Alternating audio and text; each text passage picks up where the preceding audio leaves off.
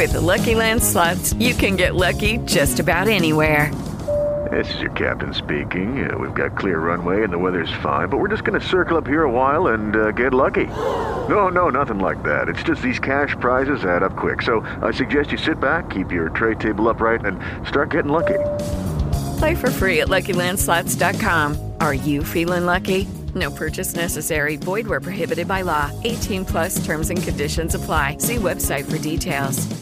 Hello, it is Ryan, and I was on a flight the other day playing one of my favorite social spin slot games on chumbacasino.com. I looked over the person sitting next to me, and you know what they were doing? They were also playing Chumba Casino. Coincidence? I think not. Everybody's loving having fun with it. Chumba Casino is home to hundreds of casino style games that you can play for free anytime, anywhere even at 30,000 feet. So sign up now at ChumbaCasino.com to claim your free welcome bonus. That's ChumbaCasino.com and live the Chumba life. No purchase necessary. VGW. Void prohibited by law. See terms and conditions. 18 plus. Hello and welcome. It is Erick Erickson here, the Erick Erickson Show across the nation. The phone number is 877 97 Eric 877 973 7425. Today, you guys will get an experiment in building a radio show in real time because I got distracted and I can't even tell you what I'm going to talk about in the third hour of the program. We will get there and it will happen organically. Why? Because I have, for the last two hours, been in the Supreme Court listening to the arguments. Well, I, I can't say I've actually physically been there uh, I listened. They had a live audio stream of the Dobbs versus Jackson's Women Health case. It is the single biggest case the Supreme Court has heard in the last decade or so. It is the case on whether or not to overrule reverse Roe v. Wade and Casey. I want to spend a little while talking about what I heard in the oral arguments and what I think is likely to play out. Having been a lawyer, uh, I can navigate this for you a little bit, but I need to do something very hyper local. So my apologies to everyone in every part of the country, including Georgia, not named Atlanta. But um, since I live around these parts, I want to say something very quickly before I get into Dobbs. Atlanta has a mayor elect, Andre Dickens.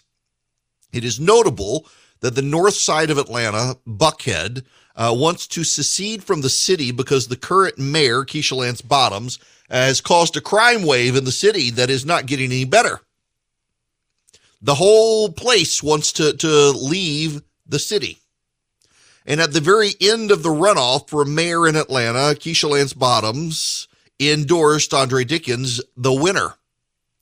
And every pre- every precinct in Buckhead went for the loser, the president of the city council, Felicia Moore. Now, I will tell you, Andre Dickens is the only one who ran who had private sector experience.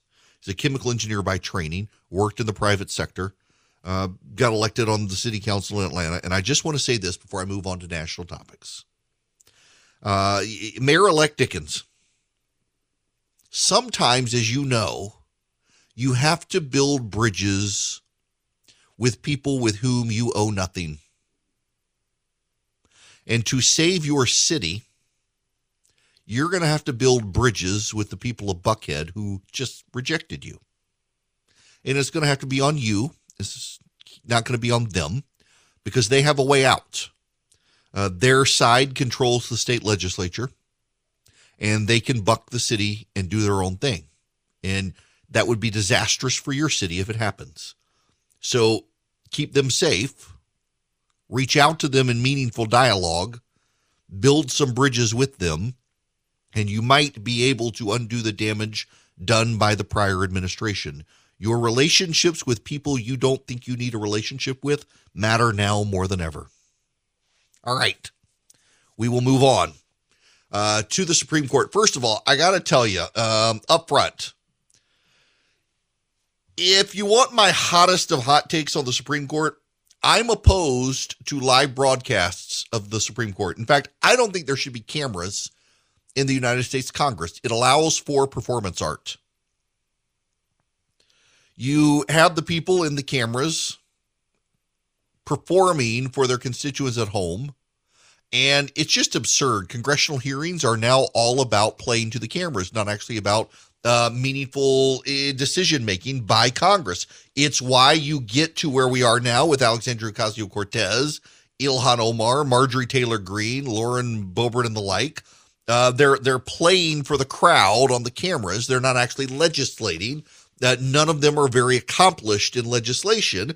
And don't say that those Republican members can't get things done because some members of the House Freedom Caucus were able to persuade the Democrats to do things with PPP and improve the situation for people whose businesses uh, were shut down because of COVID, but not them. They're too busy pandering to the base nationally instead of actually doing work for their constituents, Democrats and Republicans alike. I think cameras in the courtroom would allow performance art. We got a taste of that with Sonia Sotomayor today in the audio, the live stream audio, where she essentially was filibustering on behalf of Planned Parenthood. She was just reading talking points. She was barely asking any questions. She is not the brightest justice, and it is actually well known in legal circles. And in fact, uh, the leaked documents from the Obama administration showed that a lot of people within the progressive legal community were begging Barack Obama not to pick her because she was too combative as a judge and not very bright. And he picked her because he was trying to uh, pick up the Hispanic vote. It was entirely a play based on demographic politics, not on who would be the best justice. It played out today where she largely undermined her case, comparing a fetus to a brain dead person.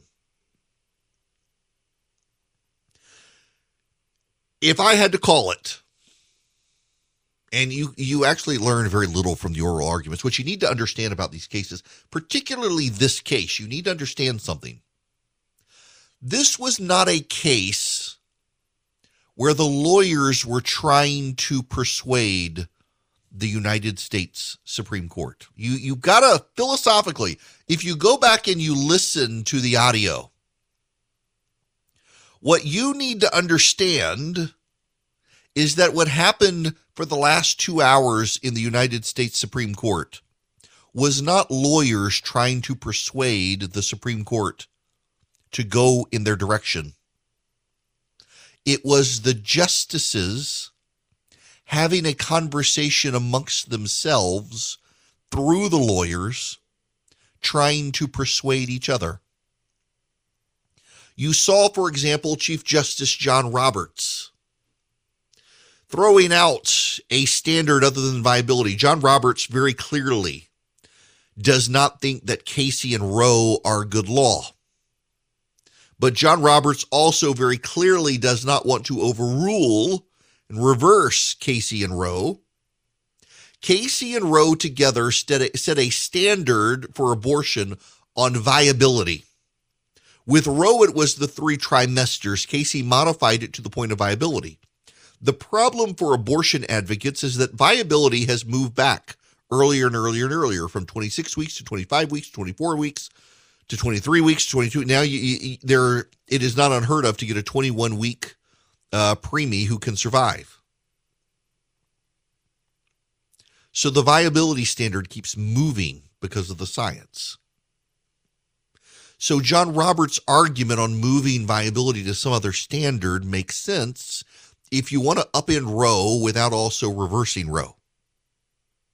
Amy Coney Barrett, and by the way, I'm not dealing with Sotomayor, Breyer, and Kagan because they very clearly don't want to do anything. Most interesting to me was how silent Kagan was in the arguments today. Kagan knows the left has a problem. The votes are there to end Roe and Casey.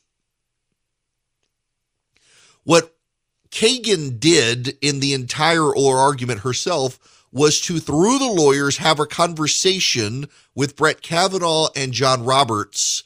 Roberts about the viability standard and why uh, the standard he wants wouldn't work, and with Kavanaugh, why his concerns about stare uh, decisis were misplaced. Now, for those of you who want to know stare decisis, real quick, stare decisis is for suckers, as a friend of mine would say. Stare decisis means uh, you go with the precedents of the court. You don't just upend the precedents of the court. It took the court 50 years to overrule Plessy versus Ferguson, not because the court didn't realize it hadn't made a mistake, but because it needed to do so gradually to upend Plessy versus Ferguson. It just does not like to overrule itself or reverse itself because of its credibility. So Sotomayor the entire time was screaming about the court's credibility. Breyer about stare decisis and Kagan about stare decisis and viability. That suggests to me in their line of arguments they know that the six members of the court's majority intend to take action against abortion. But what is that actually going to be? Clarence Thomas and Sam Alito very clearly want to kill Roe and Casey. Neil Gorsuch, it seems, is with them on that. That he just thinks it's bad law. He doesn't care about abortion. He just thinks Casey and Roe are terribly, terribly uh, decided cases. And frankly, even Ruth Bader Ginsburg agreed with them on that. Kavanaugh is interesting because Kavanaugh thinks that the court taking a position on abortion makes the court not a neutral arbiter on what is, for all intents and purposes, a moral decision the court repeatedly wanted to re- uh, rely on secular jurisprudence and secular scientists, and, and Kavanaugh was really having none of it there, um, saying, you know, that there are secular people who also believe that life begins at conception. Science itself says life of some kind begins at conception. If we think that the prior precedents of Roe and Casey are seriously wrong, if that, why then doesn't the history of this court pra- court's practice suggests that the right answer is to return to the position of neutrality. That's Kavanaugh. It sounds very much like Kavanaugh wants to get rid of the court's dealings with abortion. So, really, you have Chief Justice Roberts, whose wife is a pro life activist, who clearly wants to get rid of the standard of Casey and Roe. That his entire line of questioning was on the viability standard. And what should they do to reduce the viability standard without getting rid of Roe and Casey? So you've already got him wanting to reduce the role of Roe and Casey. You have Alito, Gorsuch, and Thomas, who clearly are just ready to scrap it. You have Kavanaugh, who seems like he too is in that camp. So that's Kavanaugh, Alito, Thomas, and Gorsuch. That's four. You need one more vote. Enter Amy Coney Barrett. One of the big arguments in Casey and Roe is that the parent, it's about the parenthood interest. It's not a pregnancy interest, it's a parenthood interest. And Barrett actually picked up on this. It's something that a lot of opponents and advocates of abortion miss that the Casey Roe standard there is a parenthood interest, not a pregnancy interest. That some people have no interest in parenthood and should have the right to terminate the pregnancy uh, prior to viability to avoid being uh, burdened by the obligations of parenthood. And Barrett hit on the fact that uh, adoption is now so widespread, and, and you can even adopt a fetus that survives abortion that is injured. You can immediately promptly adopt that in many states. Uh, Barrett's was very intriguing because she wanted to separate pregnancy and parenthood, and that suggests to me that what Amy Coney Barrett wants to do is to get rid of Roe as as minimally as possible. And by that I mean if you just with a broad brush get rid of Casey and Roe, there are a lot of legal precedents as well that begin to collapse. Unless you, eh, depending on how you do it. And even with Clarence Thomas, you could tell Clarence Thomas eh, has no love loss with Obergefell, Lawrence v. Texas, th- things like that. Uh, the cases on, for example, um, sodomy and homosexual marriage and the like. Eh, he, he doesn't care about gay marriage or, or, um, non-marital sexual relations between people of the same sex. Uh, he cared greatly at one point. The courts moved on. How do you get rid of Roe and Casey without also upending those cases? He talked about a lot about the liberty interest and the privacy interest, and then the interest of the other party. And there, I think, is where they line up. That the three liberal justices would have you forget that there is a third party involved in the matter. It's not just the male and the female who is pregnant, but the child as well. And Thomas has been fairly outspoken that he suggests the 14th Amendment would give legal protections to an unborn child. The other justices are not so far there. But Kavanaugh and Barrett and Gorsuch seem to recognize that you cannot ignore that the child is a living organism and that living organism because it is a human organism is entitled to some level of protection viable or not if life begins at conception there's a level of protection needed for that life who cannot itself argue in court so that suggests to me, and again, oral arguments are a bad predictor of where we're headed. But in this case, keep in mind, this is unlike most oral arguments because you're not, you can't persuade these justices on the issue of abortion. You can't argue something that hasn't been argued before. So what this case became in oral arguments today was not a matter of lawyers trying to persuade the Supreme Court, but the Supreme Court justices in public having a conversation between themselves on where they should draw the line and how they should dispatch two cases. And the three justices of the left trying to convince them it would be bad to get rid of it altogether. The Chief Justice trying to convey that in the interest of the court, maybe they should get rid of it without getting rid of it. And the others trying to figure out exactly how do we get rid of it and minimize the fallout from so doing so that we're not constantly revisit, revisiting the issue. And three of those suggesting they don't care, just get rid of it. That suggests at least five members of the U.S. Supreme Court are right now behind closed doors preparing to eliminate Roe versus Wade and Casey versus Planned Parenthood. Hello there. It is Erick Erickson here. The phone number is 877 973 7425. I am very happy to answer any of your questions about this. We've obviously got other stuff to talk about, but I, I just think it's important to um, talk about this. Now, Jim, what did you say? I, I missed what you said to me. Ah, okay. Yep, I will get there as well. Thank you. Um, what you need to really understand, though, more than anything, particularly if you go back, you can go to the Supreme Court's website and you can listen to the oral argument of this Dobbs versus Women Jackson Women's Health case. What you really, truly, genuinely must understand is that in a normal situation, the lawyers are there to answer the questions of the justices and seek to persuade them that their side is right. Most normal cases go that way. In the big cases, they're there to help the justices decide how to formulate rules. And in the biggest cases, like this case, there's no way for them to persuade the justices. The justices already know the cases and the law better than anyone who's up there arguing. The lawyers in these cases serve as a conduit. The justices have not discussed the case prior to now behind closed doors. This is the first time they've discussed it with each other.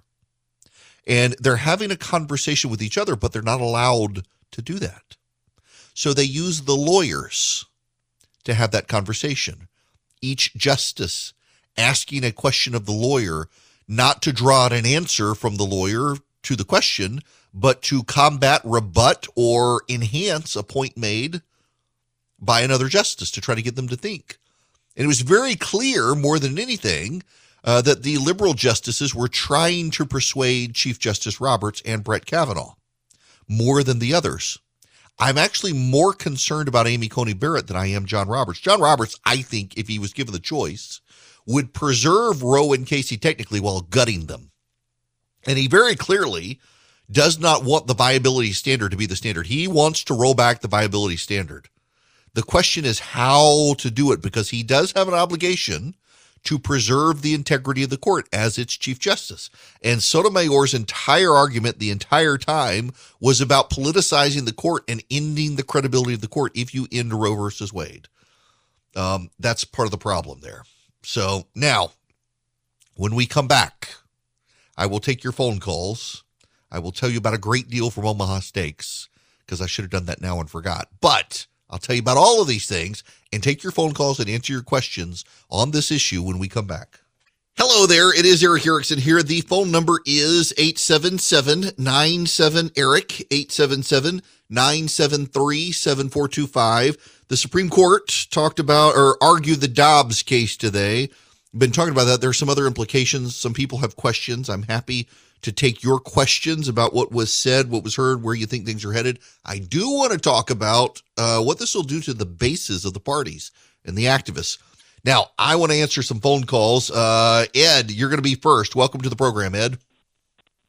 Hey, Eric. Thanks for taking my call and thanks for all the great work you're doing. Thank you. Um, question I, I didn't listen to the Supreme Court argument. You have your lawyer. The, I guess my question is the difference between a person and a human. We know that the fetus is a human. But it doesn't mean it has rights.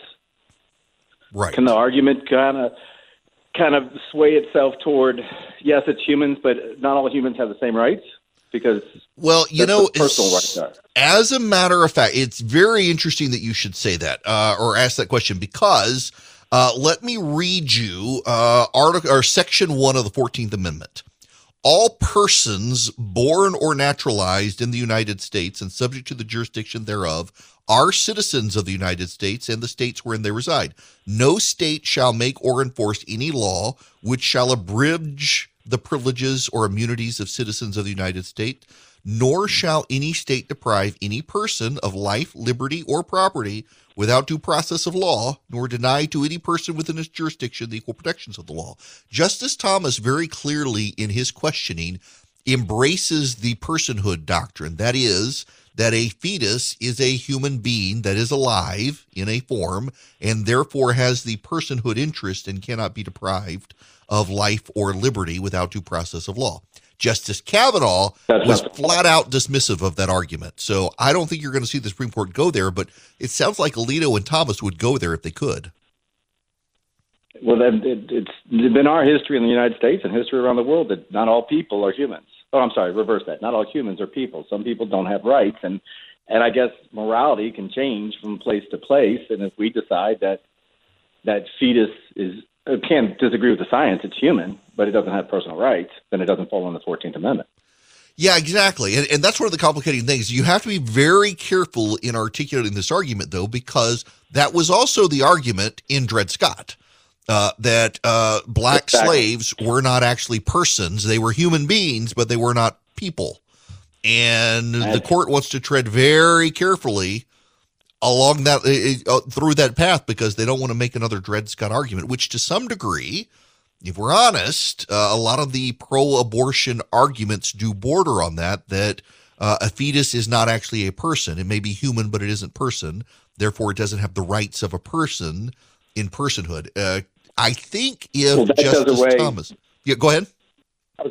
that would do away with the ambiguity about it. And that way, the pro abortionist can say, yes, it's human. You can't look the other way. Science is science, but it doesn't have rights yet. It's not whatever they Right, and that sounds like where thing to do. Kagan and Breyer wanted to go. Sotomayor uh, actually compared a fetus to a brain dead person and noted that when you perform uh, non anesthetized work on a brain dead person, the body flinches and moves as if it's in pain, but the person's brain dead. I don't know that that was the analogy she should have done it. It kind of incited Amy Coney Barrett just in the tone of her voice uh, when they then jump to her with questioning. Um, but yeah, you're right. You do have to be very careful, though on the personhood interest. Justice Thomas very much wants the personhood interest. A lot of people within the pro life community argue that a fetus being a human is a person. The problem here is the language, the explicit plain text language of the 14th Amendment all persons born. They have been born yet. So is it a person who gets the rights or a person born who gets the rights? That's part of the conundrum there. Uh, now, let's see. Is it uh, Kara or Car- Car- Carol? You're going to be up next. Carl. It's Carl. Carl, Thanks I'm sorry. my call. Screener misspelled it. It's his fault. Okay. Uh, I think the whole point's been missed on Roe v. Wade for, for years. When the Supreme Court created that decision using the 14th Amendment by basically declaring equal protection, they neglected a very important part of the Constitution, that being the preamble. The preamble establishes everything that's to come afterward and who it's to apply to. And the preamble clearly states that everything to follow is for ourselves and our posterity. Our posterity are our children. In other words, the unborn. I believe the founding fathers established it in the in the preamble that everything in the Constitution that follows is going to apply to quote ourselves and our posterity. And there is where, if anything, the 14th Amendment should dovetail back into the preamble and say, yeah, equal protection is including our posterity. So, yes. Um, there, there is one problem, however. Um, so the Supreme Court is bound by the precedents of the Supreme Court, whether we like it or not. Uh, and the Supreme Court actually held fairly early on in uh, its court history that the preamble is not legally binding, that there's no legal power that comes from the um, from the the power from the preamble. Uh, the preamble, in fact, wasn't even really subject to extensive debate in the Congress, according to James Madison's diaries. Uh, and Alexander Hamilton noted in Federalist, uh, I think, 84, that um, the the preamble obviously made the case for a Bill of Rights because it itself did not serve as a Bill of Rights. And then the Supreme Court cited the preamble in a number of decisions, but also in those decisions going all the way back to McCulloch versus Maryland, uh, one of the very earliest cases uh, of the Supreme Court. That was in 1819, noted that there actually is no power in the preamble. Uh, Martin versus Hunter's Lessee, I believe it was 1816, and then the big one was Chisholm versus Georgia. Actually, uh, in uh, that was 1793, I think it was. Oh, when was Chisholm? Uh, blah, blah, blah, I think Chisholm was actually one of the first big court case. It would have been in the late 70s. I can't remember the date. I think it's 18, 1793 or so. Chisholm versus Georgia. Actually, the court made clear that uh, quoting the, the the preamble, but also giving no power to the preamble. So it's actually pretty well settled law uh, that you can't cite the preamble to define your rights. And going back to the Federalist Papers, Alexander Hamilton saying the preamble necessitated a Bill of Rights to capture the rights argued or referenced in the preamble. Now, all that being said, where does this go? Here's the problem and it's something uh, more and more people are starting to note. Let me give you some history here. In the 1970s, believe it or not, Roe versus Wade was not actually a, a uh, highly noted decision. If I remember right, uh, Roe versus Wade came on the same day Lyndon Johnson died, and that news overshadowed it. Uh, it was not a monumental decision. Uh, in fact, a lot of evangelical churches, Southern Baptist churches, Billy Graham in particular, uh, really didn't care about abortion in the early 1970s. It took uh, Catholic legal theory and uh, the Catholic bishops to make it a moral case that transcended Catholicism and was embraced by the larger Protestant churches in, in America, including the Southern Baptist Convention it became then a rallying cry as the moral majority came into, into force with Ronald Reagan's rise. Ronald Reagan had earlier been pro abortion, uh, to actually make life a galvanizing decision. Now, part of this was, contrary to some of the early history you hear on this, there was also a, a legal movement rising on the right that the Supreme Court had been putting stuff into the Constitution based on the popular zeitgeist of the day that wasn't actually in the Constitution, divining rights in the Constitution that weren't there. These two things all came to a head towards the rise of Ronald Reagan's presidency. Uh, Ed Meese being his attorney general, who was very pro-life, uh, but also of the legal, the, the textualist, originalist legal theory. And over time, it became a galvanizing force for Republicans. And uh, the pro abortion crowd was very quickly moving to the Democratic side. In the 1980s, Republicans began to hit on a legal strategy that they would put justices on the United States Supreme Court who took the originalist, textualist view. The originalist view means that you read the words of the Constitution as would have been read at the time it was written. Now, that doesn't mean that you take, for example, uh, the 22nd, 23rd, 24th Amendment that were written in the 1900s and you read them in the way they would have been read in the 1790s. No, you, you read each amendment and the text of the Constitution in the way it would have been at the time of the founding. So now, for example, uh, you go to the 14th Amendment. The 14th Amendment, uh, there were what 39 states in the union, I think, at the time of the 14th Amendment, and 30 of them explicitly banned abortion. Uh, the rest of them uh, didn't ban it outright, uh, but it wasn't done, regulated out of existence, so to speak. So to then jump forward to the 1970s and say, well, the 14th Amendment contemplates an abortion right, the textualists and the originalists thought this is absurd. You can't now pull a right out of a non living document uh, when we know explicitly the right was not a right at the time that amendment was written. That began a 40 year movement to pack the courts with judges and justices who were committed to the plain text of the document on the argument that every American should be able to understand his Constitution. Therefore, everyone should be able to plainly read the Constitution and define the rights, privileges, obligations, duties, and separation of powers therein. This is the culmination of that. You have the Federalist Society as a clearinghouse for good conservative originalist textualist judges. You now have a Supreme Court that has six Republican appointed justices, all of whom come from that Federalist, originalist, textualist tradition. Even Elena Kagan, an Obama appointee, says that we're all textualists now. If the Supreme Court of the United States does not overrule Roe versus Wade, it is the destruction of the entire conservative legal movement. And all of the activist energy that was poured into getting the right justices on the Supreme Court, that all is destroyed in a moment. And I think the justices know this as well. They've got to know it. If they don't end Roe versus Wade and Casey on this Dobbs case, they end the conservative legal movement that put them on the bench. And they've got lifetime appointments, so some of them don't care. If they even nibble at Roe versus Wade, but don't get rid of it, you blow up the conservative legal movement. To paraphrase Ross Douthat from the New York Times, who said, if you don't like the Christian right, wait for the post Christian right. If you don't like the conservative legal movement that got us to this moment, wait for the post conservative conservative legal movement that comes from this if Roe and Casey aren't destroyed. Because you know what? Republicans are still going to win elections, but this will be a radicalizing event for the right wing judiciary and legal movement in ways you can't begin to fathom so it's actually better for the abortionists if you get rid of Roe and Casey now and fight this out at the state level than to get what's going to come if they leave it in place.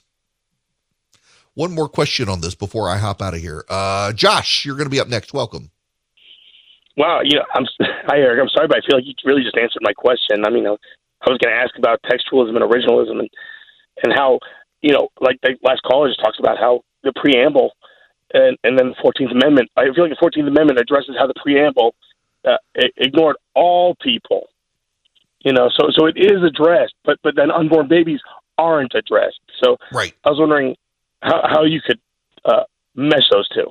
Yeah. Okay. So it, it, it, depends on. Yeah. Yeah. It, so it depends on. Uh, first of all, you got to actually take the preamble out of your conversation. Um, and no disrespect to anybody yeah. intended here. It's just the Supreme Court doesn't look at the preamble as binding on anything. It wasn't even debated at the Constitutional Convention. Uh, Madison just wrote it.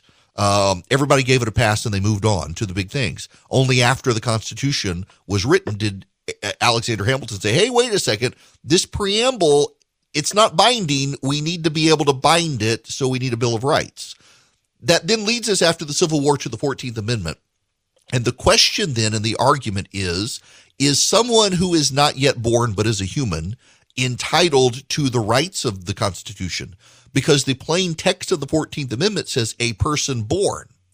Well, a child still in right. utero isn't born, so is that child a person? That is an unsettled matter of American law. Justices Thomas and Alito are the biggest advocates of saying yes, they are a person. They are they are embodied with a soul, they are a person, they're entitled. They're the only two members of the Supreme Court right now who articulate that point. It's not even a point within the greater conservative legal movement that is fully embraced. There's a big split there as well um, as to whether or not a, a, an unborn child is entitled to the rights of the 14th Amendment and the Constitution, because by the plain language of the 14th Amendment, it says the very first words are a person born. So, is an unborn child entitled to those rights? Two members of the Supreme Court say yes. Seven of them say, we're not so sure. And it's never been settled. Now, I will tell you, one of the reasons we are at the point we are today of having the Dobbs case of the Supreme Court is because of the conservative movement and the pro life movement, uh, making a not just a moral argument, but a legal argument as to why Roe and Casey were bad law. And one of the organizations that has helped fund the pro life cause all these years is Patriot Mobile.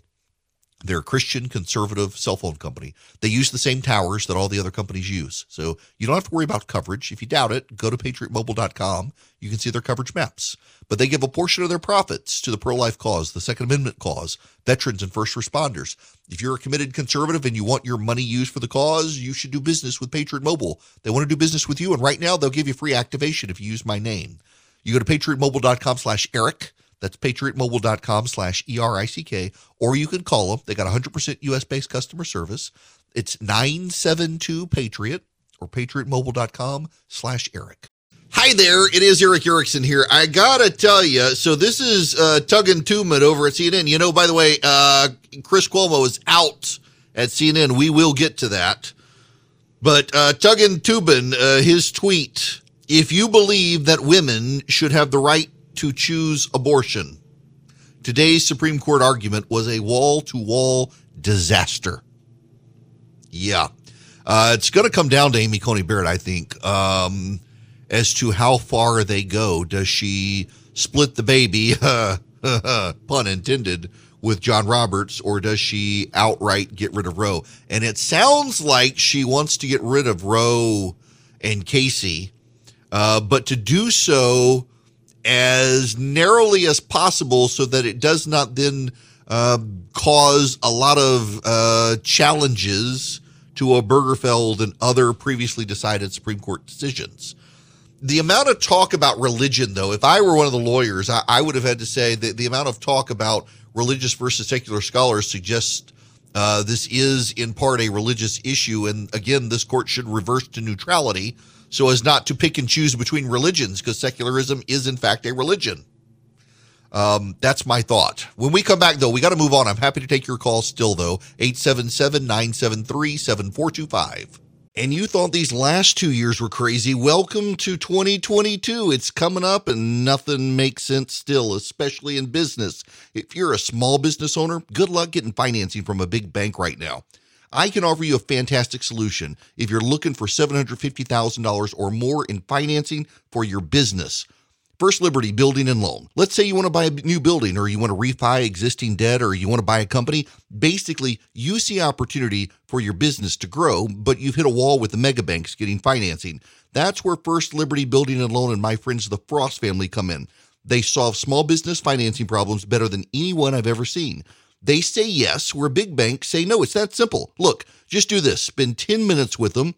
Call them, First Liberty Building and Loan. Say Erick sent you. In 10 minutes, you'll know if you're a good fit for their program. Go to firstlibertyga.com. That's firstlibertyga.com. They help small businesses nationwide in all 50 states. Firstlibertyga.com.